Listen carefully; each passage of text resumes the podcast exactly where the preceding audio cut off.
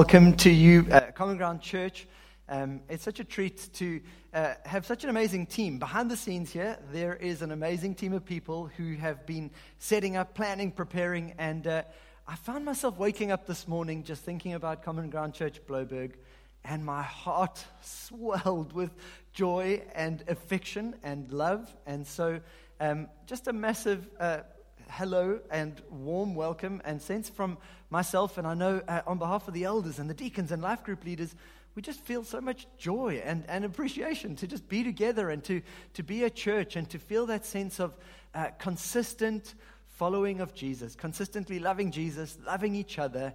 And uh, it's amazing how long this season of online, the season of COVID has stretched on and yet we just continue to feel like a community that just keeps on loving God, loving each other, and loving God on mission as we try to love the world. And so it's really cool to just do another Sunday together, another week. We have so many decades of loving and serving Jesus before we meet him, and it's just such a wonderful thing to just keep practicing doing that over and over. And so, thank you to Tashis and the band and the tech guys behind the scene, and to you for um, making it happen in your own home, getting your kids in a place that it's possible that you can actually listen, getting yourself in a space that you can actually listen. And today we continue on growing into emotional maturity. And I am becoming more and more convinced as I look into the scriptures, as we journey on, as I have conversations with people like you, I realize that this is something that God is calling us to deeply grow in. And it's not just so that we can become better people, but that we can reflect who God is. I just loved looking at this passage, and you look and you see this famous shortest verse in the Bible Jesus wept. Jesus wept. We have a God who weeps. We do not serve or worship a God who is kind of distant, who is kind of removed from everything and looks down at the problematic people in the world and sort of just, you know, picks up his nose and goes, All the best. We have a God who moves in on our lives, who weeps with us as we go through things. If you're a, a, person who's still skeptical about Christianity, about faith in Jesus, I hope that just that picture of the God who's shown himself in Jesus Christ would do something to you to consider freshly who is this God? Who is this God that would come to humanity in the flesh and then wouldn't sit on a throne in amazing comfort, but would move towards the broken and the weeping and then would weep with them? I hope that that moves you not to ignore this God whom I have found to be the healing balm for every aspect of my life, for the hope that I have in this life and in the next. And I hope that that will become true for you. So, this morning I want to ask you a question. I want to ask you Are you a stone kicker? You don't know necessarily what I mean by stone kicker, but, but are you a stone kicker? Now, I'm not talking about the game my brother and I used to play when we were kids. We'd go for family walks. I don't know if you ever did this. And uh, you'd find a stone on the road and you'd kick it and suddenly my brother would kick one. And, and we'd start to play this game that you couldn't miss the stone. If you missed the stone, you were out of the game. And if you kicked it off the road, you were out of the game. And so we would see how long we could keep the stone going down the road for. We loved it. That game kept us going for ages when my parents took us on long walks and we'd kick the stone. It's not really the kind of stone kicker I'm talking about. I'm talking about the kind of person who I suppose learns to avoid the obstacles of their lives, learns to, in a sense, pretend that the difficult pains in life are not happening, learns to wrap them up in a neat little plastic package and parcel them and push them away. Uh, a person who sees the obstacles of life and primarily views them as annoying interruptions. Uh, a sick child, or a difficult work situation, or uh, health issues, or, or struggles with your own behavior, or your children's behavior, or whatever it may be, you find yourself struggling maybe through employment difficulties or unemployment difficulties. And you tend to view these things as simply interruptions to your life. Things you want to get rid of. You want to kick them out the way. That's what a stone kicker is. You want to kick the interruptions out of your way because they are plain old obstacles, and if they weren't there, you would be happy. I must confess, I'm a bit of a stone kicker. I find myself looking at interruptions in life like personal sickness or relational strain or uh, massive pain that I feel in different scenarios in life. And all I sometimes do is I think, I want them out the way. I don't want to face them. I want to kick them out the way. Are you, are you like that? I, I know that I find myself being like that. My primary solution for stones in my life, obstacles and difficulties, is to try to kick them out the way. I think that would have been the temptation for Mary and Martha. They've lost their brother. It's a tragic story in the Gospel of John. Their brother has died. There was so much expectation. This family was so close to Jesus, the Messiah. There was so much hope that would have been within this beautiful family Mary, Martha, Lazarus. And Jesus was so close to them, and they felt the deep affection of Jesus. And they were watching the Messiah as he was bringing his kingdom to earth. And, and Lazarus was so excited about the life of Jesus, and he has an untimely death. And no doubt Mary and Martha are shattered they are absolutely broken by their loss. And no doubt in that moment, there would have been every kind of potential to get angry, to get bitter, to find themselves wanting to just kick this interruption out the way, to, to get annoyed with Jesus, to, to find themselves finding other solutions to the problem because they wanted or would have potentially wanted to just kick the stone of the interruption out of their way. But we'll see that they don't do that. They, they, they, aren't the stone kicker that I often am. And, and let me tell you where the stone kicker tendencies come from. I look at a passage like 1 Peter 2, verse, uh, verse 7 and 8 says this To you who believe, then, this stone is precious, talking about Jesus. But to those who do not believe in Jesus, the stone the builders rejected has become the cornerstone and a stone of stumbling and a rock of offense. That's how so many in the world experience Jesus. How could a crucified Jewish man of age 33 who passed away on a cross bring salvation and redemption to humanity? How can it possibly be? It's a stone of stumbling for so many, says Paul. We tip, we trip over it. It's so hard to compute that this man, Jesus Christ, could be the one who redeems the world by dying on a cross. We stumble over it and we want to kick it out the way because it doesn't compute with our expectations of the kind of uh, Savior we would want, at least not in a worldly perspective until we see it, until we see the beautiful uh, power of the cross, if, until we see the, the love of Jesus on the cross, it becomes a, a stumbling stone of offense. That, that God would be a God who would move in and actually have a kind of preference towards the weak and the humble. He moves towards the broken and the, the pained. And Jesus did that all over the show, and we see he did it even here. He moved towards the broken, the dying, the paining, the suffering. It's a, it's a hard thing to get our heads around, and it often becomes a kind of stumbling block that we find ourselves wanting to kick out of the way. Paul takes this a little more to a personal level when he writes in 2 Corinthians 12 about this kind of stumbling offense that sometimes comes to our emotions when we're dealing with pain and difficulties. He says it like this about his own pain and his own suffering.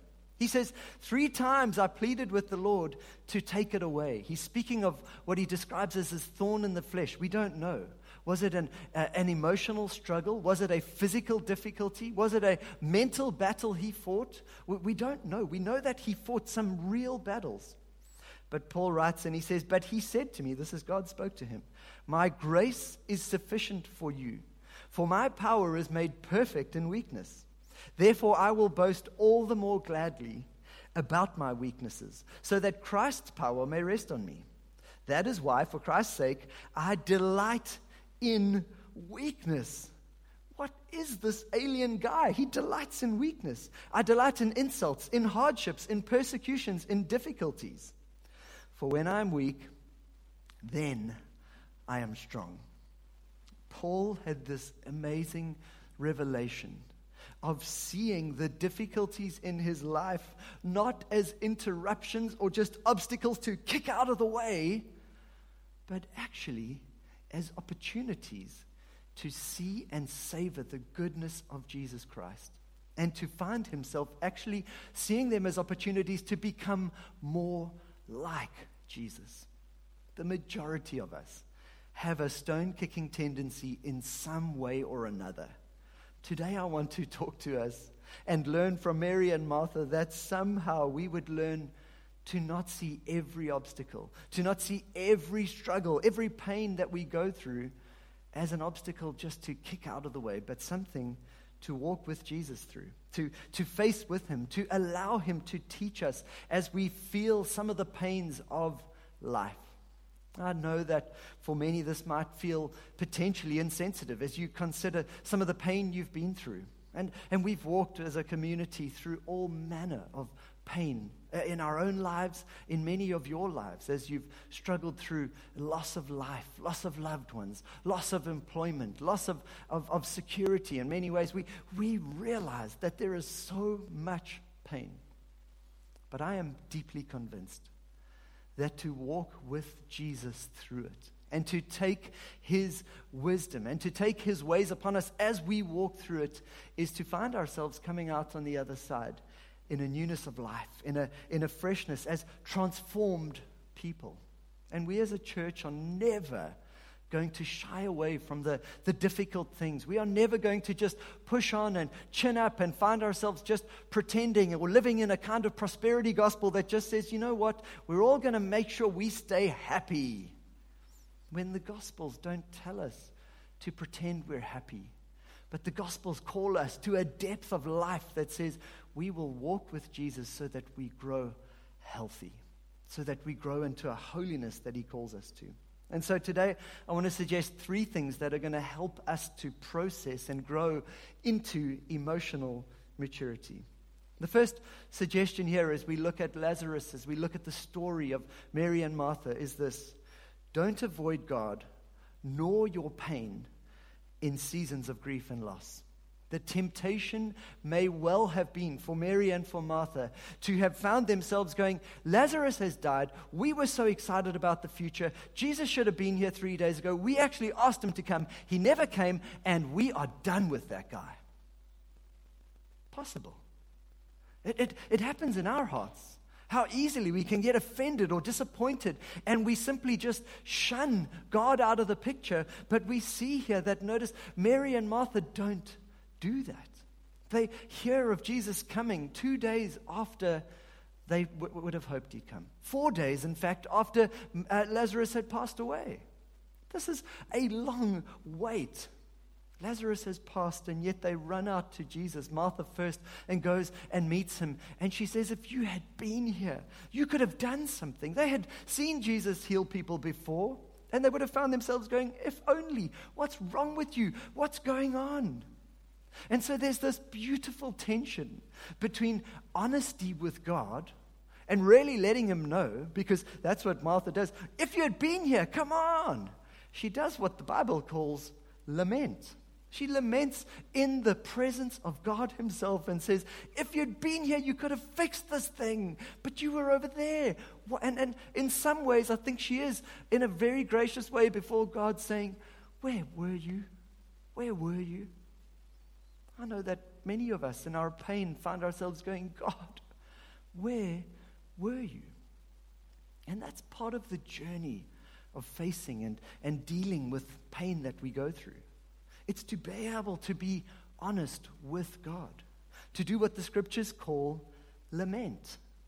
I've uh, come up with two variations of lament that we in our society tend to come up with. The, the one is to not lament, but to laminate. You know what laminate is? You cover it in plastic and you file it away. You try and make it look neat and packaged. And you turn your painful situation into something that you just put in a little folder, you package it up, you laminate it, and you go, I went through that and I don't ever want to look at that again. You file it away. Hey, we can laminate our pain often. The other one is a, a, a kind of terrible uh, skewing of the French language. We could lament. Now, to lament means you vent your stuff. You don't lament, you vent about everything. And instead of processing your pain and your realities that you're going through before God, you find yourself taking it public to all the wrong places at all the wrong times. You only need to go onto Facebook once in a month and you'll see someone who is lamenting. They're letting it out and there is no healthy filters. And the public space they've chosen is so unhealthy. It lets the world know your pains, but it brings no redemptive grace back. We're a society that find ourselves either laminating our pain or venting our pain when God calls us to lament, to bring it like Mary and Martha to Jesus and say, This is painful. And to look in and go, What am I feeling? I'm feeling grief. I'm feeling disappointment. I'm feeling anxiety about the future. I'm feeling out of control now, and I don't know how to face this. All of these are so important to realize. So many of us just don't want to go there. And as men, do you know our main emotion if we don't go there is anger. That's our primary landing point. You go, What are you feeling? I'm angry. But why are you angry? Well, I'm angry because I'm disappointed. Well, why are you disappointed? Well, I'm disappointed because I had hoped that this person would like what I was doing, but they didn't. Oh, so you're actually hurt. yes, I'm hurt, actually. Oh, that's part of the process of slowing down and facing stuff and then bringing that to God and saying, God, I'm actually hurt. And God can then help you in your prayer time and, and God's community around you. When we begin to process that, start to go, okay, well, how do you process your hurt? Some of it is God saying, you know what, I love you despite the fact that you may have, you know, your idea wasn't accepted. And then uh, community comes and goes, you know what? Let's, let's, walk, uh, let's work out how do we better process some of the realities of what you're facing and, and how you went through that. And we get better. You see, we, we're not called to lament, vent everything. We're not called to laminate. We're called to learn to lament, to understand what we're feeling and why we're feeling it. Here's the key. Second point. We need to be prepared to wait with God in the confusing in between. Be prepared to wait with God in the confusing in between. This is something none of us are going to like listening to. And this is something that if all of us listen to and apply, will make us healthy and better people. It'll make us and grow us into the kind of people that become emotionally mature as defined by Jesus in the gospel. Think about it. Four days Mary and Martha wait. Four days. They're waiting in this confusing in between, between Lazarus having passed away and Jesus arriving on the scene. That would have been some of the longest days of their life. They're lamenting. They're feeling the pain. They're feeling the grief. They're uh, getting together with others and they're crying. Then they're going by themselves and they're simply uncertain what to do. And there is no doubt that the last thing on their mind was that they would hope that Jesus would come and revive Lazarus. All they would have hoped for is that Jesus would just come and bring something of his loving, kingly wisdom and personal mercy to them. They had no thoughts that he would come and revive, maybe the slightest. They might have seen it once or twice. I think of a story uh, that we're going to post on social media in a while. Graham and Nicole had a stillborn child that they, uh, they're part of a Rondebosch congregation and, and, and, and went through the tragedy and loss of a stillborn child. I, I can't imagine the pain of what that would feel like. And uh, Nicole tells the story of how she personally had six months where she could not even bear to engage with God. The hardest thing for her to do was consider praying. And she tells the story how for six months she kept going back to her prayer group, and her prayer group of ladies said, You don't need to pray, we will pray with you. And in fact, we'll pray for you. You just be here. And that confusing in between where everything is on the line in her heart, she's going, I don't even know if I trust Jesus anymore. But she kept coming back. There's a confusing in between that will happen in all of our lives when pain besets us and we find ourselves going, I don't know what to do. I haven't an idea what the future holds. All I know is that the present is painful beyond words and I don't know how to face it. This could be in major tragedy, but it can also be in smaller moments of our life. We find ourselves in these confusing in between moments. Mary and Martha had four days of confusing in between. And I'm sure they would have had all manner of temptations as to want to, you know, get rid of their faith, get, move on from this guy who should have been here earlier, or whatever they would have been thinking. I think of Saul in the Old Testament, one of my most kind of favored tragic stories. It teaches you so much. Saul is the commander of uh, the army of Israel, he's the first king of Israel, and uh, he just lacked patience. He's got this army together, and uh, they're all gathered together, and the, uh, the Philistines are starting to get closer and closer. And the, uh, Saul, as the leader, knows that he doesn't uh, have the right to just make the call, to go to battle. He needs to wait for the prophet uh, Samuel to come and help him make a decision. And Samuel says, I'll be there. Just wait for me, and we will seek God and find out what we should do. And so he's waiting at the camp, and Samuel doesn't come and a day passes, and another day passes. And some of Saul's men begin to leave because they're terrified. And the Philistines seem to be growing in number, at least in their minds. And they're starting to feel this anxiety as this army is growing and growing, and they feel like they're diminishing. And Saul eventually just uh, loses the plot. And he goes ahead and he makes the sacrifice. He seeks God and he makes his own decision. And he doesn't wait in the confusing in between. The scripture says it like this Saul replied when Samuel arrives to him. It says, Saul replied, When I saw the men were scattering, and that you did not come at the set time, and that the Philistines were assembling at Michmash, I thought, Now the Philistines will come down against me at Gilgal, and I have not sought the Lord's favor. So I felt compelled to offer the burnt offering. You have done a foolish thing, said Samuel. You have not kept the command the Lord your God gave you. If you had, he would have established your kingdom over Israel for all time. But now your kingdom will not endure. The Lord has sought out a man after his own heart. Is there a more tragic line in the scriptures that, than that one? Now you have a kingdom that will not endure. I want a life in Jesus that endures that lasts, that becomes a pillar of strength, a, an oak of righteousness, as the Old Testament describes it. A tree that is strong, that has its roots down deep, says, this, says Psalm 1. I, I want to have that kind of life. Well, then, sometimes I need to wait in the confusing in between feeling like the armies are encroaching, feeling like I'm vulnerable and out of control, feeling like I do not know where my relief will come from there will be temptation. That's the point. There will be temptation. The one temptation for you and I will be just like Saul's to, in a sense, just rush the process, to speed it up.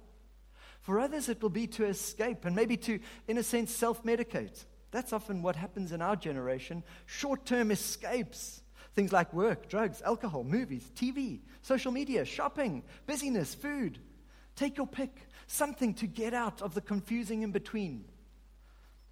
Isolate, maybe. Don't ask for care, don't receive care. Just stay away. Or what maybe it's to vacate. Just leave. Leave the difficult relationship.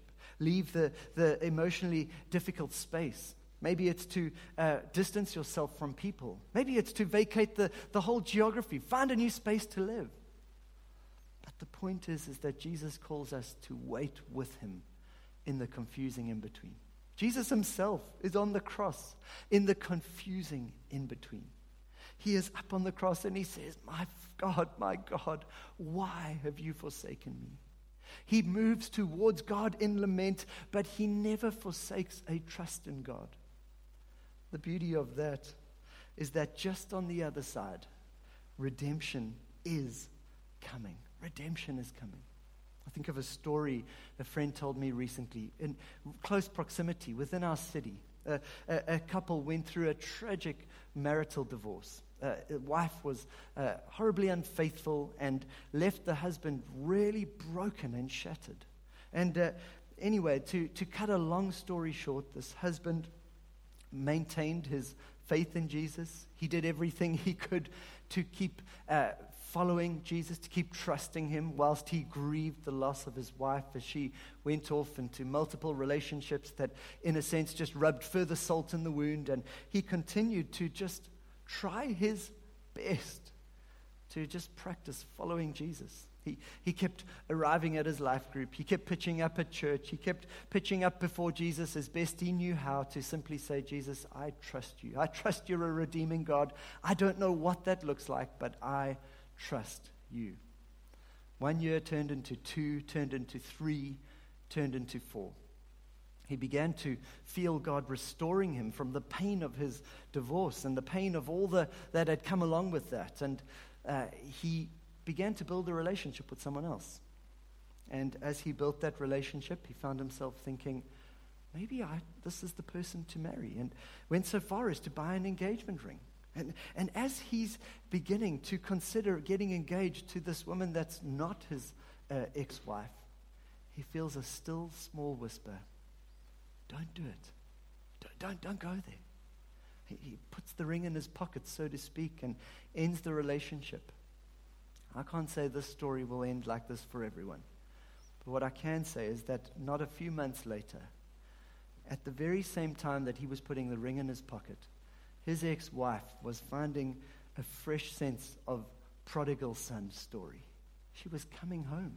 She was coming home to, to, to Jesus and, and realizing that the last four years that she had squandered had become a real blotch in her life.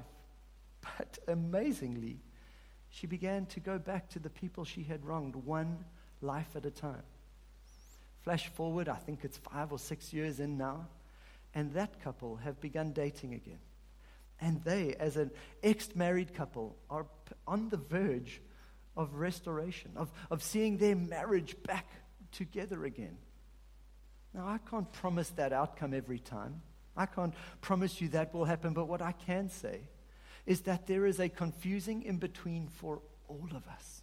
That is inevitable. And what we do in that will say so much about the opportunities that we will take to truly grow, to truly become like Jesus. How are you handling the waiting in the confusing in between? You know your story. You know what God might be calling you to wait in. Because if you do, thirdly, you'll see that God will begin to birth the new from the old? Would you allow God to birth the new from the old? It's from that confusing in between that we find that Jesus holds on. And it's in the confusing in between that we see that only 36 hours later, Jesus is resurrected. He dies on a cross in that space of confusion. God, where are you? And basically, two days later, is risen to life as heaven and earth true king and begins the new heavens and the new earth. That's how close sometimes we are to the new life breaking out upon our lives if we simply wait with God in that space. I, I want to call you to that. Mary and Martha did that and saw Lazarus raised to life. The point that Jesus makes in this is not that he's going to raise every person who dies to life. We know that. In fact, it's pretty safe to say, of course, that Lazarus isn't alive today. He was risen, but he died again, like all of us will. So, what was Jesus doing there? What was Jesus up to? Why, was he, why did he raise Lazarus to life? We get our clue in verse 25. Jesus said to her, I am the resurrection and the life. Whoever believes in me, though he die, yet shall he live. And everyone who lives and believes in me shall never die.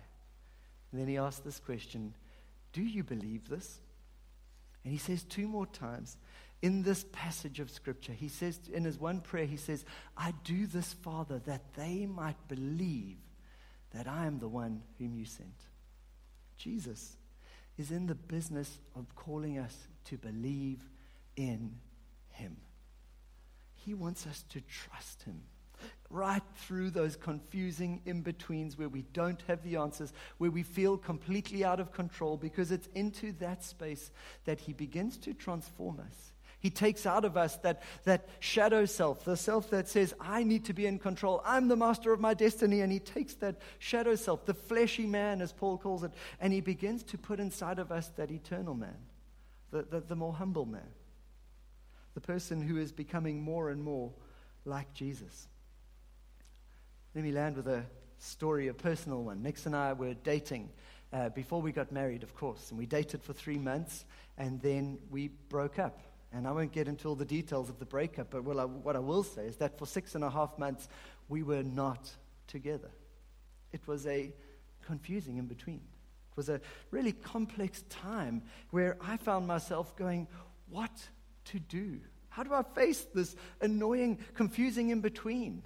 And what was so powerful about that co- confusing in between was that I found myself going, I love this girl and I want to be with her forever. But what's stopping that? And in that confusing in between, God began to pull out one story at a time the pride, the sense of entitlement to my own heart, the, the sense of arrogance in myself, and the way that I viewed things. And slowly, in the confusing in between, I realized I was a self centered, horrible dude. And those six months were so profound because I held on to God and I let go of control of the outcome that I wanted. And I found myself going, What do you have, God? And He gently and graciously, slowly and wisely uprooted the horrible, sinful tendencies in my heart. But it meant it needed to get a little ugly. It meant I needed to face up to the emotions I was feeling, to the selfish experiences I'd been through, and to let God slowly pick them out one at a time. I once heard someone describe Christians, healthy Christians at least, as wounded healers. Wounded healers. We're, we're those who ought to have gone through many confusing in betweens and not laminated them, not vented our way through them, but lamented them, facing them, waiting with God in that space. Because as we wait, He does the masterful work, like a master surgeon, taking out that which needs to be taken out and replacing it with new life, with resurrection life, with, with the life that Jesus promises, with the life that Jesus showed when he rose from the dead. I'm going to ask the band to come up, and we're going to take a gap now to simply reflect. Reflect on your confusing in betweens. What are some of the spaces you have been in where maybe you've been like Saul and you've simply rushed your way through? Or maybe you've been uh, uh, like, like Mary and Martha, you've waited. You've waited patiently. You've sought God. You've lamented rather than vented or laminated. And how are you processing them right now? How are you processing the confusing in betweens, the things that aren't arriving on your timeline, things that aren't working out how you hoped they would? Are you trying to hold on to control or are you gently letting God take control? And you letting Him in? To actually share some of the emotional realities of what you're facing at this time. Looking at some of your past. What fears did you grow up with? What pains have you been through? What losses have you faced? And what has that left you? Are some of them, have you already experienced resurrection life, the beautiful new that's been birthed from the old? And is, are you aware of Jesus with you right now as you wait with him? In that confusing in between. Let me assure you, you will never regret one minute, one day, one hour, one year, one decade where you have waited with Jesus in the confusing in between. Because on the other side comes resurrection. Let's pray. Jesus, as we sing, as we enjoy your amazing grace, I do pray that we would find ourselves beautifully aware of your love and your mercy and your kindness. That we wouldn't find ourselves in Saul's shoes, always rushing the process, but would know to wait and know how to wait and allow you into this stuff that's going on so that we emerge healthy. Lives that last. Lives that reflect your kingdom, that will far outlast the pains of this world. Teach us, we pray as we sing, we want to reflect, we want to grow, we want to glorify in your beautiful name. Amen.